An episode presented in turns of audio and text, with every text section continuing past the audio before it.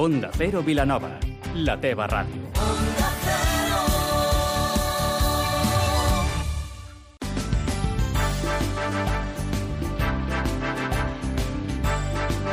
Más de uno Vilanova amb Bernau Vila. Bon dia. Vilanova i la Geltrú aposta per diversificar les atraccions d'interès cultural i potenciar el turisme fora de temporada al municipi mitjançant l'ús de les tecnologies i estratègies utilitzades en els videojocs. A continuació els oferim més detalls. I parlarem amb Glòria Garcia, regidora d'Educació i Ocupació a l'Ajuntament de Vilanova i la Geltrú sobre la fira dedicada a l'educació i l'ensenyament Zona E que es celebrarà al municipi els pròxims dies 4 i 5 d'abril. És dimarts 2 d'abril amb Ivan Gustems al control tècnic. Comencem.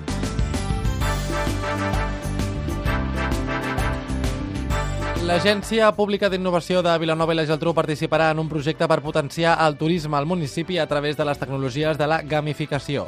La Neàpolis de Vilanova i la Geltrú intervendrà en el projecte Med Games de la Universitat Americana de Beirut i valorat en 2.400.000 euros que té per objectiu atraure turisme fora de temporada turística i diversificar l'oferta d'oci i punts d'interès al municipi.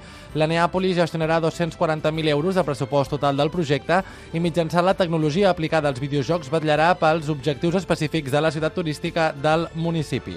En aquest sentit es tracta d'incorporar elements com la curiositat, l'exploració o la descoberta de tresors amb recompenses per potenciar atractius locals i amplificar l'oferta de serveis i productes. Segons Olga Arnau, regidora d'Innovació de l'Ajuntament de Vilanova i la Geltrú, aquest projecte respon als objectius que es van plantejar des del consistori en el Pla de Projecció Internacional de la ciutat i contemplen eixos estratègics com el mar, el turisme, la cultura, la creativitat i la tecnologia. Comencen les obres de remodelació de l'Escola Agnès de Sitges, que des de l'any 2005 estava integrada per barracons. Un nou edifici que es preveu que estigui construït de cares a la primavera de l'any vinent, que s'ubicarà al barri Quin Mar i que estarà preparat per una línia educativa des de P3 d'educació infantil fins a 6è de primària, amb un aforament màxim de 225 alumnes. Aquestes reformes suposaran una inversió al voltant de 4 milions d'euros, dels que l'Ajuntament de Sitges n'assumirà el 45%, mentre que el Departament d'Educació es farà càrrec del 55% restant. Recordar que l'escola Agnès va començar la seva activitat l'any 2005 ja en mòduls prefabricats i amb l'objectiu de construir un edifici per abandonar els barracons a mitjà termini, però degut a la crisi econòmica i a la posterior davallada de la natalitat al municipi, el projecte es va encallar. El Pla de Prevenció de Drogodependències del Garraf posa en marxa una campanya entorn al consum de les begudes energètiques.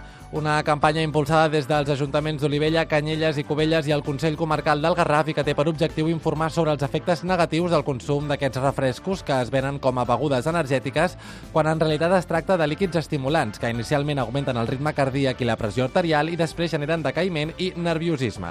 Aquesta campanya s'adreça als menors d'edat i a les seves famílies ja que s'ha detectat un increment en el consum d'aquestes begudes, en concret durant l'hora del berenar.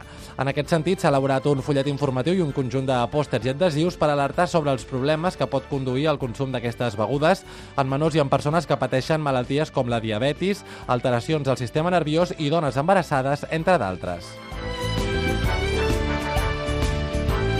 I els acabem explicant que el popular actor de comèdia Bruno Oro portarà a Sitges la seva comèdia futurista Immortal.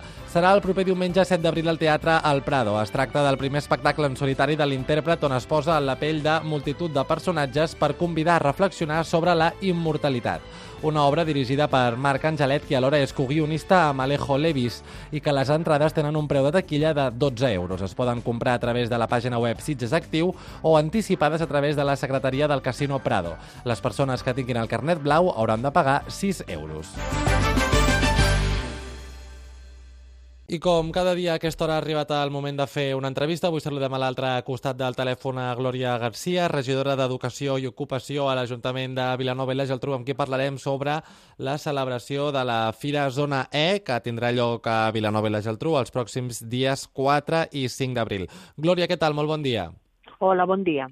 Glòria, exactament en què consisteix aquest, aquesta Fira de la Zona E? Mira, la Fira de la Zona E aquest any és la novena edició i és un aparador de tota la formació que es pot trobar a Vilanova i la Geltrú i a la comarca i també a vegades venen algun institut del Baix Penedès i algun de l'Alt Penedès en ensenyament eh, o educació postobligatòria. Glòria, quines són les novetats de la Fira de la Zona E d'aquest any?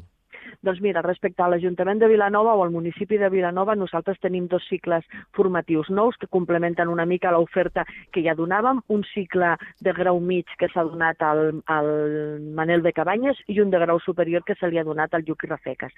I amb això, d'aquesta manera, els alumnes poden fer tot l'itinerari tot l'itinerari sense, sense haver, de, sense haver de, de deixar el municipi. Poden fer el grau mig i després passar al superior i, i, i, i, i, bueno, o, o directament al superior. I a més a més, per complementar aquesta fira dedicada a l'ensenyament de la zona, també es porten a terme durant aquests dies, com dèiem al principi l'entrevista 4 i 5 d'abril, altres activitats complementàries. Glòria, jo no sé si ens pots fer una mica de 5 cèntims de quines són aquestes activitats i en què consistiran i per què es fan aquestes activitats complementàries a banda de la celebració de la Fira Zona E? Mira, les activitats complementàries consisteixen en xerrades que nosaltres hem anat fent a finals de, del mes de, de febrer, ja es va fer la primera, l'orientació cap a la universitat, i el dimecres a la tarda farem una d'orientat en família, adreçada a pares i mares i també als alumnes, per explicar-los tot el procés i tota l'oferta tota que tenim uh, de postobligatori. Llavors són xerrades que estan complementant tota l'oferta tota que, que hi ha a la filla. L'objectiu de la celebració d'aquesta Fira Zona E, pel que entenc, és el de posicionar Vilanova i la Geltrú dins del mapa educatiu a nivell territorial. També és posicionar Nova també exercint de capital, de capital, de comarca del Garraf, exercint la capitalitat. Però també un dels objectius, jo crec que és el més important, és eh, no perdre ningú. En els, en els ensenyaments postobligatori consisteix en ensenyar-li a tots els alumnes totes les possibilitats que tenen perquè estem convençuts que trobaran alguna que s'adequi i que no es desenganxin del sistema educatiu, que continuïn estudiant. I parlant de totes les opcions que tenen, totes aquestes sortides que ara em comentaves, quines serien, per entendre una mica la situació situació actual? Ara tenim dos cicles formatius nous. Aconseguir un cicle formatiu és, és molt difícil perquè la Generalitat ha de veure molt clar que tu tens uh, suficients alumnes. A, a, la, a Vilanova cada cop tenim més, més persones que estan en la situació aquesta de post, postobligatori. Per exemple, per la, per la Fira passaran ja tenim confirmats 1.700 alumnes a veure, a veure aquest, aquestes possibilitats que tenen i estem convençuts que és la manera de no perdre, de no perdre ningú. Els alumnes cada cop volen fer eh, els postobligatoris més especificats o més, més concrets i nosaltres el que també volem és posar en valor els cicles formatius i la formació ocupacional perquè necessitem cada cop més gent especialitzada i, i, i en oficis. I una última pregunta, Glòria. Aquesta fira no només s'adreça als joves, sinó que també s'adreça als pares, no? Exacte, nosaltres volem també que els pares s'impliquin en tot aquest procés i puguin tenir tota la informació per després poder aconsellar al fill o filla quina és la, la disciplina que pensen que pot anar millor. És una, una fira d'informació per tothom. Els joves pràcticament o molts en saben ja el que volen fer, però els pares també han de tenir la informació per poder ser un bon recolzament i assessorament al, al seu fill o filla. Glòria Garcia, regidora d'Educació i Ocupació a l'Ajuntament de Vilanova i la Geltrú, moltes gràcies per atendre la nostra trucada i que vagi molt bé el dia. A vosaltres, gràcies.